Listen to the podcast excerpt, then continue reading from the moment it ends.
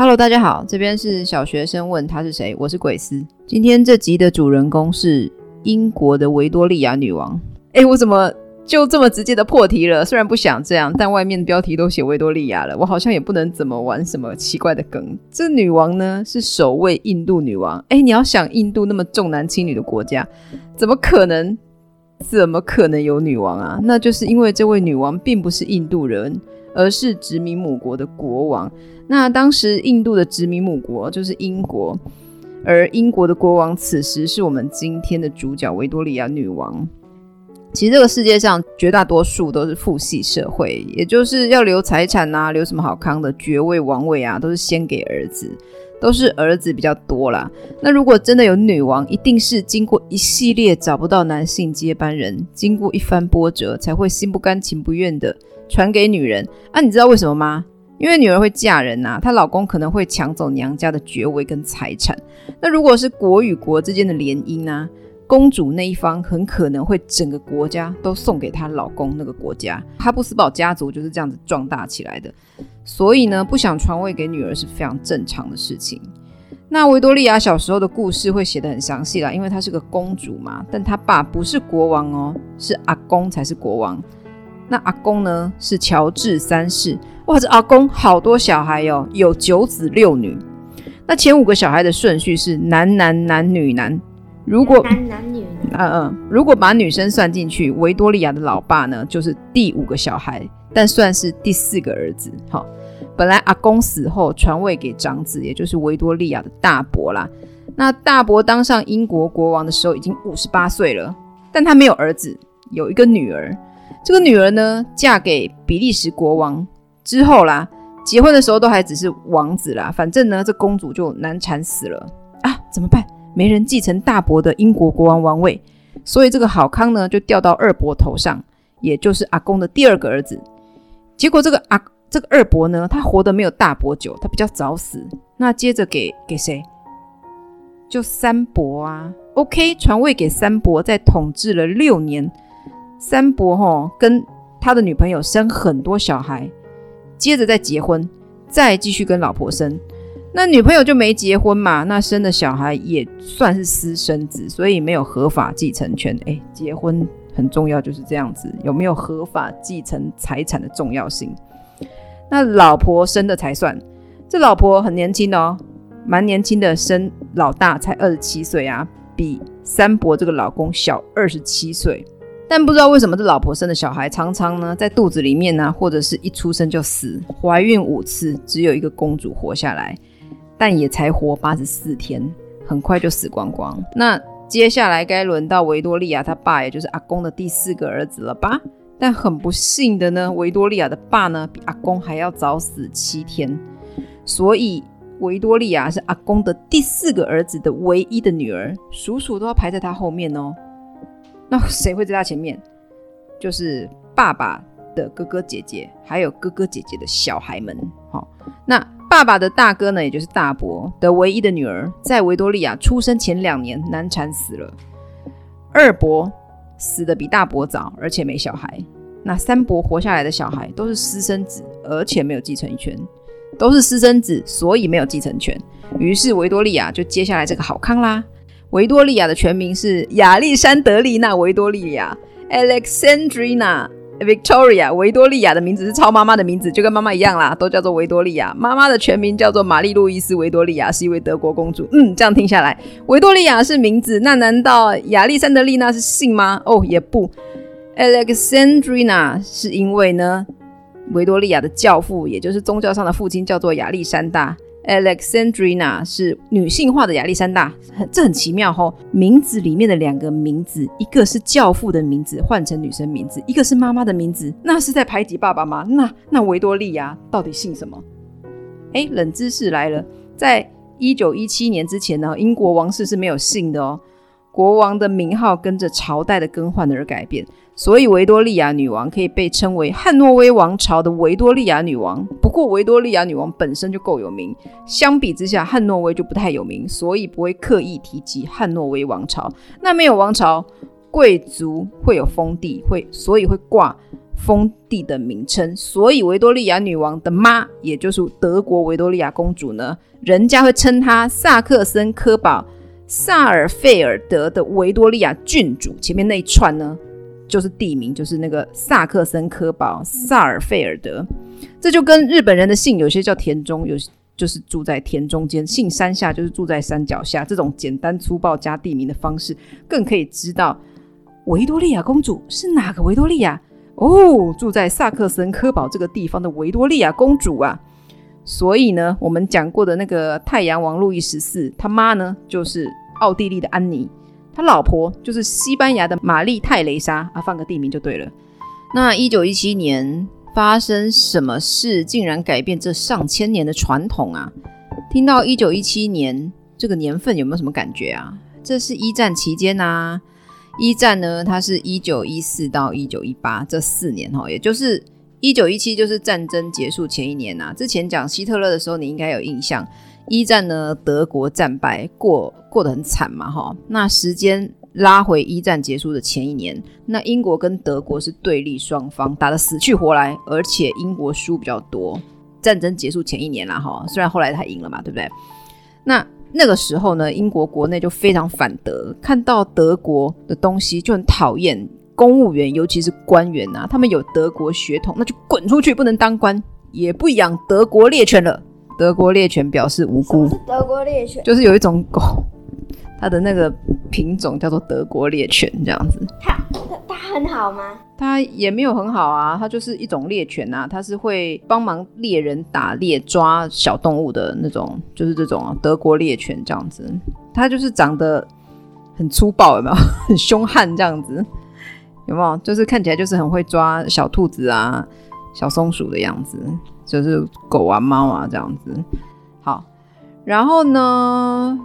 那这些都是比较好切割了啊。那王室有德国血统，怎么切割啊？就真的没办法啊。欧洲很久以前就喜欢各国联姻，王子公主结婚来结婚去的，混到德国、法国血统很正常吧？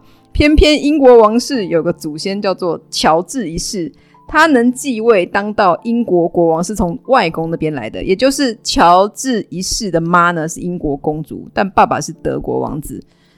那论你是哪一国人，就是跟爸爸嘛。那爸爸是德国人，那乔治就是德国人喽。那他们家族就会冠一堆英国地名、德国地名在家族名称内。那当时一九一七的英国国王乔治五世就觉得，既然大家那么讨厌德国，好，其实自己也讨厌的要命，都要跟德国切割的话，那我也来切割，就把德国地名 g o t a 哥达切割掉。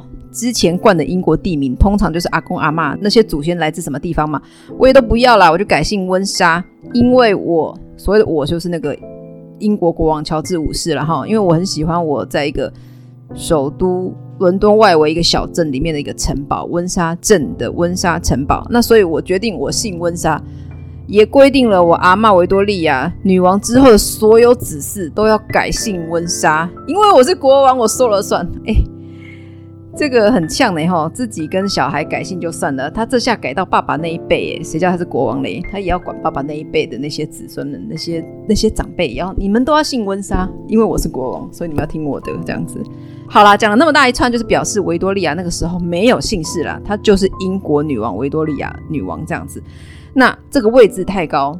位高权重，不用挂地名解释她到底是谁。这样，那好，终于开始了。维多利亚女王呢，她在一八一九年六月二十四出生。我想呢，她出生的时候呢，她最大的那位叔叔，也就是爸爸最大的那个弟弟，应该非常不开心，因为如果维多利亚没出生，英国国王的顺位就会再给这位叔叔了。那前面有四个哥哥，每个哥哥都没有婚生子女，是多难的一件事情啊！偏偏呢，四哥呢。在大哥的唯一的女儿死后两年，生出了一个女儿，就是维多利亚。那维多利亚出生的时候呢，阿公还在世。你看啊，她是阿公的第四个儿子的女儿哦。那那个时候，阿公的前四个儿子都活得好好的。出生隔年，阿公跟爸爸，也就是第四个儿子过世，一二三儿子还活着，所以就是老大就大伯先继位。本来应该先传位给大伯的小孩。但大伯只有一个女儿，而且还难产死了。就前面讲的维多利亚出生前两年就过世了。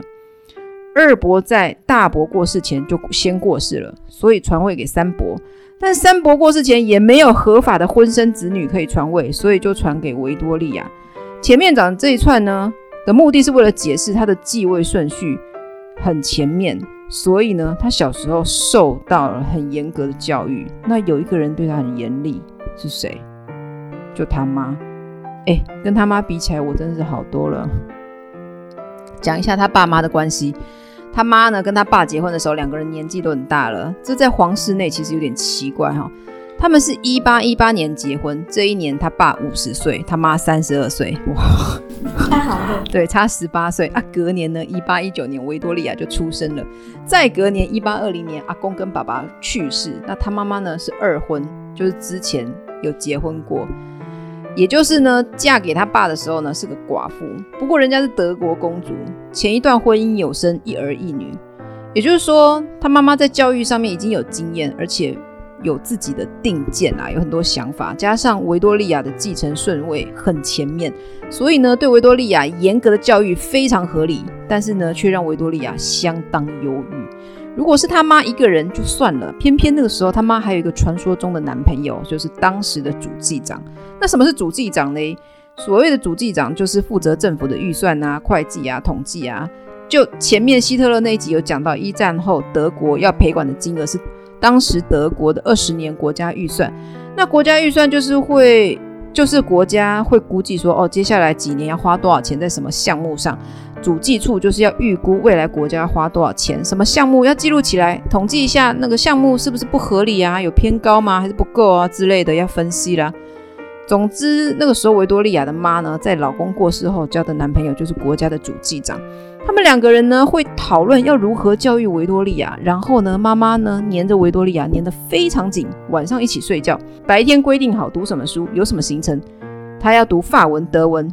意大利文跟拉丁文，你看，你只要读英文跟国文比起来，你是不是轻松多啦？其实呢，他妈对他那么严格，是因为当时的状况的确应该那么严格。因为当时的国王，也就是三伯，其实对维多利亚非常敌视，他觉得这一位侄女有可能在政治势力上压过自己，这是一种恶性循环啦。也可能维多利亚的妈也有这个意思。为了收拢人心呢，维多利亚的妈呢就带着男朋友啊，跟维多利亚在英格兰中部逛来逛去，跟民众见面啊，寒暄啊，问好啊，表示自己很亲民嘛。他妈这种动作越多呢，三伯这个国王就越讨厌维多利亚，越讨厌维多利亚呢，维多利亚妈呢就更觉得应该要多做这些动作，维护自己的势力。诶，你对英国的地理位置有大概的印象吗？我稍微讲一下哈。人家不是都称英国叫不列颠吗？其实不列颠群岛有一部分不是英国，哪部分不是英国？不列颠呢有东西两个岛，你在地图上面看到就是左边右边呐哈。那左边呢，也就是西边那个被切成上下的，就是南北两块，北边就是上面那一块比较小块叫做北爱尔兰，那南边叫什么？南边不叫做南爱尔兰，就是爱尔兰呐。爱尔兰呢是一个共和国家，有总统，没有王室，没有英国王室，所以现在它不是英国的一部分。但是在维多利亚时期，它还是哦。那东边呢，就是右边右手边那个比较大的岛，大致被分为三块。北边那一块比较冷，叫做苏格兰；南边比较温暖，叫英格兰。左手边也就是西边呢，跟英格兰、苏格兰比起来小多了，叫做威尔斯。总之，英国最重要的部分就是英格兰啦，就是不列颠群岛比较南边，气候比较温暖，也比较靠近欧洲大陆的那个区域。靠近欧洲哪里？就是靠近法国啦。好，回来跟民众 social，表现亲民，到处逛这个行程，让维多利亚很累又很烦啊。他就跟妈妈抗议说：“哎，国王三伯不喜欢我们这样子，我们不要再这样逛下去了。”他妈就说：“你小孩子不懂啦，那是因为你三伯嫉妒我们受民众欢迎呐。”就逼维多利亚继续这种旅程。那中间呢，维多利亚还发烧好多次。但妈妈的男友，也就是主机长，跟妈妈说：“哎呀，维多利亚装病而已啦。”其实呢，成为妈妈的男朋友就已经够讨女儿的厌了，还想管教，管教就算了，还逼发烧生病的小孩继续工作。这样子呢，就让维多利亚非常非常讨厌这位主计长。妈妈曾经跟维多利亚说：“哎，你让主计长当你的私人秘书吧。”那你觉得维多利亚会说什么？就算没答应，主计长不是已经在做差不多的事情吗？就东管西管，我要吃饭还是要睡觉还是工作读书？维多利亚当然一口回绝，还说这位主计长最好滚远一点，不要出现在我视线范围内。但是这位主计长还是没有很听话，就常常出现在他妈妈家里。嗯，他们母女不是睡一起吗？那就还是常常出现在维多利亚身边啊。总之就是个烦。听到这边有没有觉得很奇怪啊？国王不是应该拥有很大的权力吗？干嘛要民众那么喜欢自己啊？英国到底是什么时间点从王权集中变成现在没有实权的状态呢？在十五世纪末期呢，哥伦布发现新大陆之后呢，这发现新大陆的时间点比我印象中还要早。不过有人说，其实十五世纪初期，也就是早了快一百年的时间，那个明朝的郑和下西洋才是航海时代的开端。总之，大概就是十五世纪。时，不管西方的哥伦布还是东方的明朝郑和，他们就开始开着船到处飘来飘去，找新大陆，发现新资源，这样子。在这以前的人都生长在哪里，就在哪里生活嘛。十五世纪这个时间点开始不一样啦，大家发现不一样的居住环境，而且还有船。这个时候发现，哎，国外有不一样的货物，我可以拿我这边有的换那边有的。那个时候呢，就开始因为货物的买卖，那这些商人就开始大赚钱啦。欧洲的贸易本来是走地中海的，这个时候呢，开始可以往西边英国那边大西洋航行。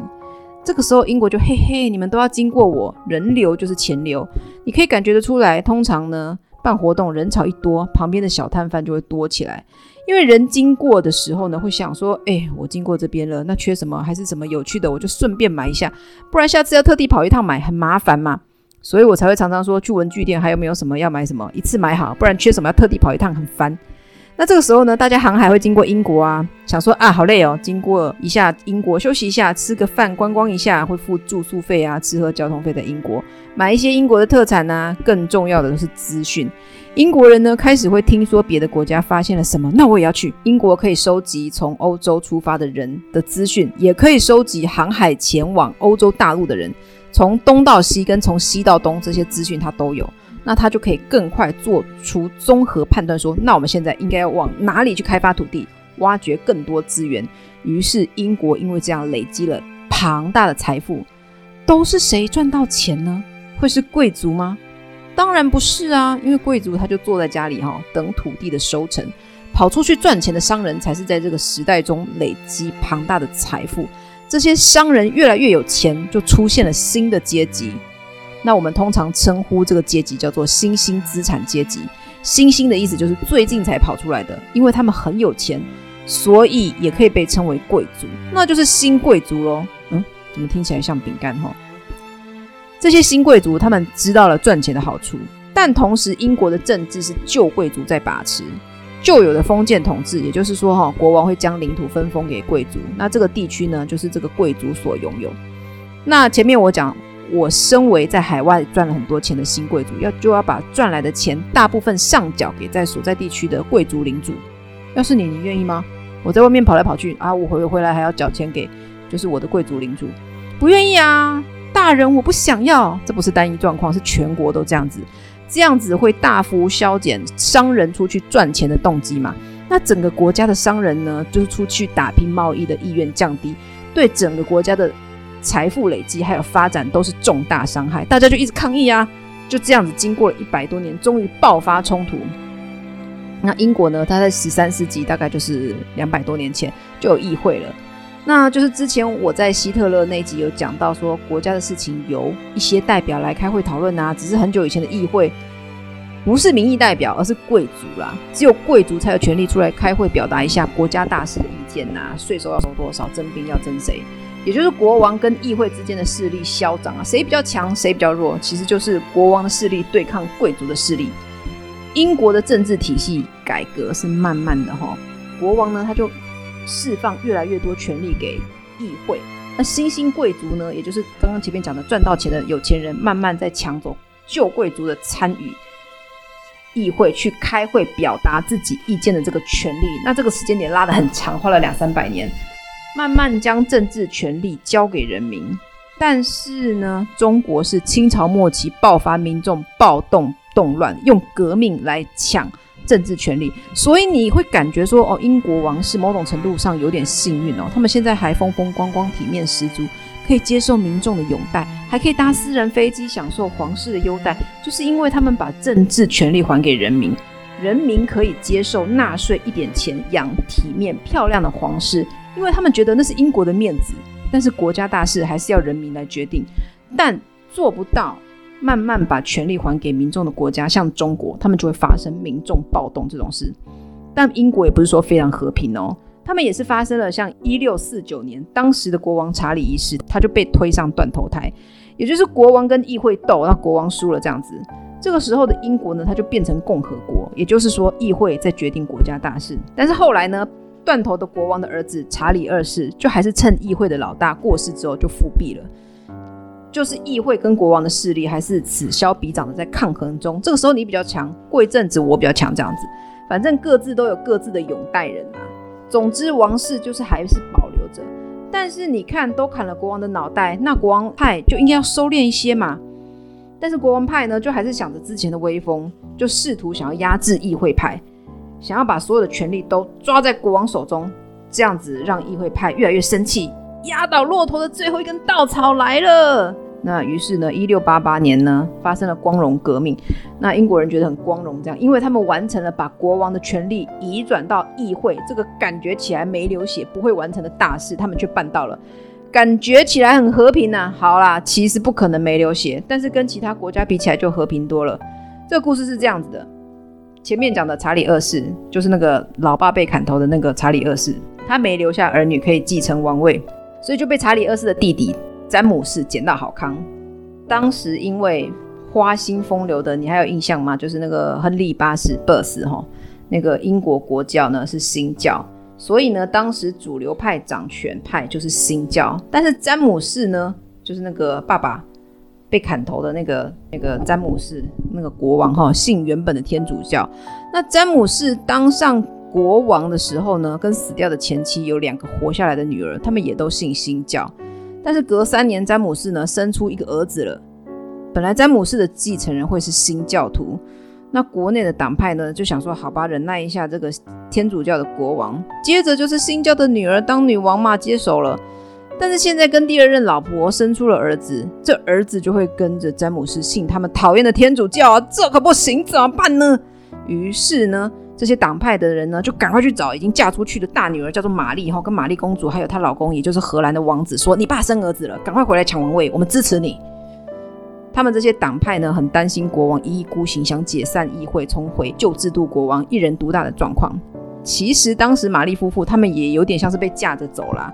然后呢，因为他们并没有非常想要英国的王位，他们夫妻在荷兰也是过得好好的。不过，玛丽的老公威廉也觉得，如果能够获得英国的王位，可以阻止英国对抗荷兰。诶，这好像也不错哈。于是就变成了女儿女婿去打岳父这样子。后来这国王岳父就落跑了，女儿呢就当了英国女王。谁出力气带兵打仗的，讲话最大声哦。这个时候呢，议会派的人呢就喊说：“诶，当初是我支持你当女王，我们的目的不是要一个真正拥有很大权力的国王哦。”你不要误会，我们的目的是英国的国教要是新教，以及国家权力要在议会手中。这是英国十七世纪的事情，完成了将国王的权力移转一大部分到议会手中。这时候，资本主义，也就是前面那些商人哈，几乎可以安心赚钱，渐渐可以安心赚来的钱累积在自己手中，不用缴出去大部分给贵族跟国王。这是一个良性循环。海外航道的发展凸显了英国超棒的地理位置。英国想要卖出去很多自己国家的好东西，可以赚钱钱嘛？好多人经过英国想买，但买不到，因为手工做太慢了。怎么办？怎样可以快一点呢、啊？英国人就很努力想怎么加速，怎么变快啊。于是十八世纪中期呢，到末期有一个人叫做瓦特，他发明了什么？蒸。对，他发明了改良蒸汽机。为什么叫做改良蒸汽机呢？就是在那之前也有，就是发明过蒸汽机，但是很难用。然后呢，这个瓦特呢，他就改良之后就变得超好用，于是呢就被广泛应用，加速生产。想变快就真的变快，然后有好多好多货物可以赚钱钱啦。那赚钱之后再去开船出去开发殖民地啊，开发了之后又抢了好多资源。他们到维多利亚出生那个时候，已经是全世界最大的资本主义国家。你可以说，商人赚钱的资本主义发展的有多兴盛蓬勃，王权就会怎样的被压制。那你说现任女王她到底有什么权利呢？简单说，她有一点像是资深顾问啦，就是可以出意见。她必须呢每周跟首相见面讨论国事。那所有的国会呢通过的草案都必须经过英国女王的签名才能够成为法案。那你说议会都表决完了，通过了，最后才给女王签名，女王可不可以说我不要签，我反对？可不可以？可以哦。但是呢，从一七零七年以来就没有一个英国君主曾经否决过法案。你有没有觉得很奇怪啊？今天是女王年纪很大，对于世界国家都有了阅历跟经验，所以可以对国事提出看法。那今天如果是小孩继承了这个王位呢？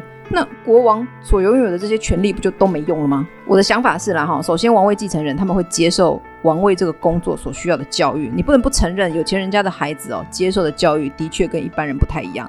企业家的小孩呢，他们以后要掌管一家企业，他不能不懂营运企业的相关知识。王储也是，他们以后要管理一个国家，当然你现在不能用管理这个动词啦，但的确需要对国家营运出具体意见啊。这是国王的工作，不能说我没意见，我不要管。然后女王呢，她不能被告。女王呢是国家的象征跟主权的体现啊，意思就是说可以尽量违法吗？当然不是啦，因为法律呢是道德的最低限度。身为国家的表率，怎么可以违法呢？很特别的是，他没有护照哦，因为英国的护照都是以他的名义核发的，驾照也是，所以这算是他的小小特权吧。跟其他权利比起来，不用护照就可以世界各地到处跑。这算是一个很小的特权吧？很小哎、欸。哦，逐字稿写了八页，只有一半在讲维多利亚。维多利亚哭哭，但没办法，维多利亚的时代跟以前我们讲的路易十四那种欧洲中古时代的君主太不一样了。光听名字觉得应该都差不多啊，但其实又不一样。维多利亚的时代是英国发光发热的年代，可以被称为日不落国。日不落的意思是地球不是会绕着太阳转吗？总是有一面有日光，背面就没有日光嘛。但维多利亚时代，英国的领土包括殖民地啊，总是有有日光的时候，比如说。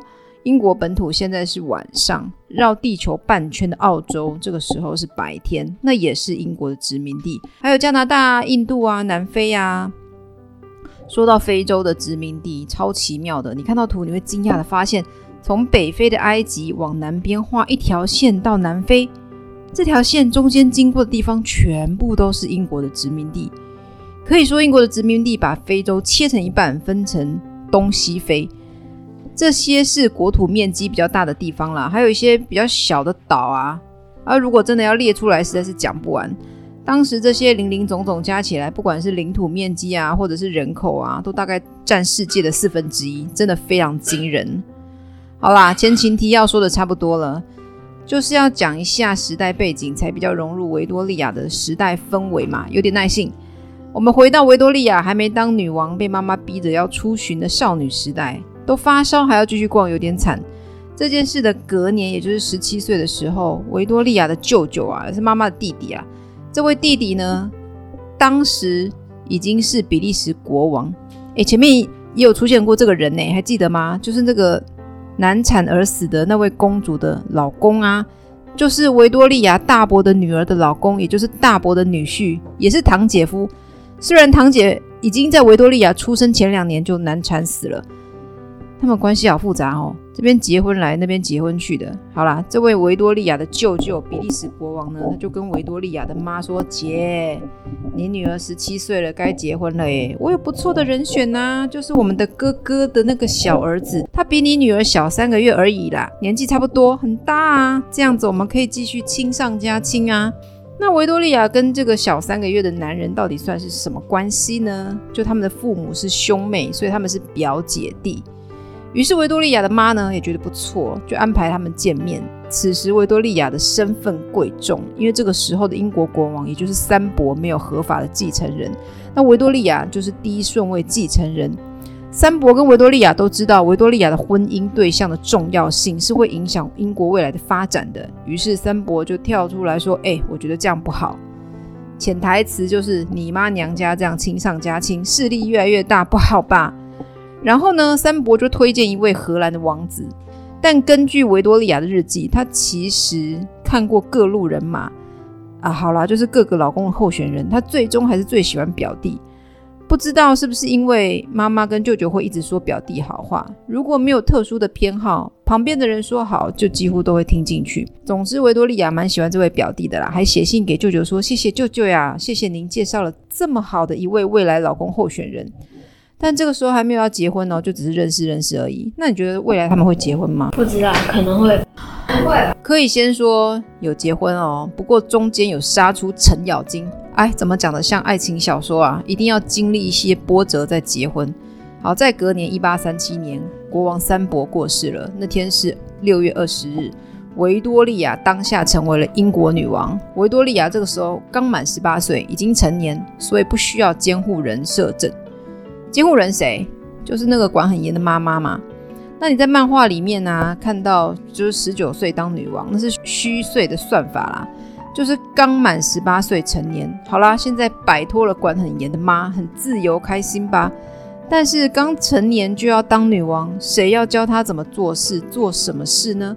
接下来的事情有可能简单吗？刚刚前情提要有讲到，齁，这个时候的英国国王权力已经被缩限，比议会还要小。你可以说，最高政治权力大部分在首相身上，就是民众有什么意见，跑去跟议会的政府官员说，那这些政府官员们就在讨论说，哦，是不是能够成为一个议案，就是会前会啦，不能随意浪费大家时间嘛。成立一个议案必须要有一定的重要性，才能占用各个议员的。工作时间来表决，然后首相也可以决定是不是能成为一个议案，最终结果是什么，要怎么执行。好，那你发现呢？这个流程最重要的人物就是首相啦。于是呢，刚成年的女王不仰赖妈妈，跑去黏着首相说：“拜托你带着我，教教我该怎么做比较好嘞。”那这时候的首相是辉格党的墨尔本勋爵。嗯。怎么英国首相的名字跟澳洲第二大都市名字一样啊？你知道那个墨尔本是澳洲第二大都市的名字吗？你有发现这件事吗？澳洲成为英国殖民地大概是十九世纪初期，也就是维多利亚出生前十几年的事。后来墨尔本呢建成呢，就是建立城市之后两年多，维多利亚登基。维多利亚呢就为了纪念这位首相，就把这个刚刚建立的城市取名为墨尔本。哎，等一下，说纪念，那人家是死了吗？其实还没，哎，就是某种程度就是显示维多利亚有多仰赖，或者是多需要、多喜欢这位首相，他们的关系就像父女一样，非常亲密哦。那刚开始因为有像爸爸一样的首相带着他，所以做事也做得好好的，也蛮受民众欢迎。但是任何感情都一样，都有高低起伏的时候啦。人民对女王的爱戴也一样啊，只要是做事，哪有可能不出错的时候？所以我要劝你们做事，不要因为有偶像包袱，做错事所以不去做，少掉很多尝试乐趣的机会啊，会非常可惜啦。除非伤害身体、伤害人，不然任何事情都值得试试看，都是不错的。好啦，言归正传，刚刚讲到，只要在做事没有不出错的时候，有时候别人不满意你，也不不见得完全是你的问题。虽然受人民爱戴。也有被人民反感的时刻。这件事情发生在他二十岁的时候。这件事情让我有一种冤冤相报何时了的感觉。维多利亚的妈呢，身边有个女士官，你可以把她想成助理啦，帮她妈妈打杂，加个“官”这个字，就是显示啊，这是一个比较高级的助理。因为她妈妈是女王的妈，也是个公主，不论怎么样子，身份贵重嘛，所以身边的助理也很高级。那这个女士官呢，不知道为什么突然肚子就开始变大。维多利亚身边的人就开始对维多利亚说：“她应该是怀孕了哦。那她又没结婚，怎么会怀孕呢？是不是就是偷偷交男朋友啊？那这个男人呢，很有可能就是维多利亚很讨厌的妈妈的男友。而且这位女士官刚开始不愿意接受检查，拖拖拉拉一阵才愿意。检查完发现竟然还是个处女，就是没有过性行为，所以当然不可能怀孕。那民众就觉得女王你怎么乱误会人家？”前面有讲女王跟辉格党比较要好嘛，那辉格党的政敌是另外一个叫做托利党，这种不是国家的主要执政的党派就叫做在野党。那这党呢就想斗辉格党，还有女王，就印了一些刊物杂志攻击女王，被民众讥讽为墨尔本夫人，意思就是没有自己的主见呐、你都把锅甩给首相墨尔本，你都不用负责任的，那你当什么女王？那工作上有点受挫，但是在爱情上也算是有点精彩啦。二十岁的维多利亚接见了来访的俄罗斯皇储亚历山大二世，然后他们就谈恋爱了。我自己是觉得这么多只眼睛盯着这两个人，一个是英国女王，一个是俄罗斯王储，是当时沙皇的长子，身份之贵重，他们两个能够谈恋爱，我是蛮佩服的。总之，维多利亚在日记里面有写，她真的很喜欢这位王储，谈恋爱也很开心。但是最终，如果要考虑结婚对象，他还是选择那位舅舅推荐的小自己三个月的表弟。这是为了国家必须考虑的政治因素啦。为什么？强国英国女王跟强国俄罗斯太子强强相配有什么不好？你还记得这些人为什么不喜欢女性继承人吗？因为女性继承人如果结婚，对方是别国的王子，很有可能整个王朝、整个国家都被女王的老公家族整锅端走。如果英国跟俄罗斯结婚，是维多利亚要去俄国当皇后，还是俄罗斯王子要入赘过来？入赘就是男子结婚后住进女家，成为女家的成员，那子女也要从母姓。你说这么强势的俄国太子有可能愿意这样吗？这感觉就像是俄国要经由通婚吃掉英国了啊！维多利亚再怎么被爱情冲昏头，也知道这样是绝对不可以的。俄国王储来访后，过几个月，表弟就再次拜访维多利亚，约会一下，培养一下感情嘛。于是五天后，维多利亚就跟表弟求婚的。哎，女生也是可以求婚的，你知道吗？我知道很多女生向往被求婚那种浪漫的过程，可是你冷静想想哦，被求婚是人家选择你，你求婚是你选择人家，主动权在求婚那个人。换个角度想，你想要主动选择，还是被动被选择结婚的对象呢？所以女生也可以主动求婚，主动选择自己想要结婚的对象的哦。诶，是不是忘记人家表弟也有拒绝的权利啊？那表弟有拒绝吗？好了，没有了，他们就结婚了这样子。那因为有点长，我们这次就分成上下两集。谢谢大家，如果喜欢我的节目，请帮我按赞、订阅及分享。我们下次再见，拜拜，拜拜，拜拜。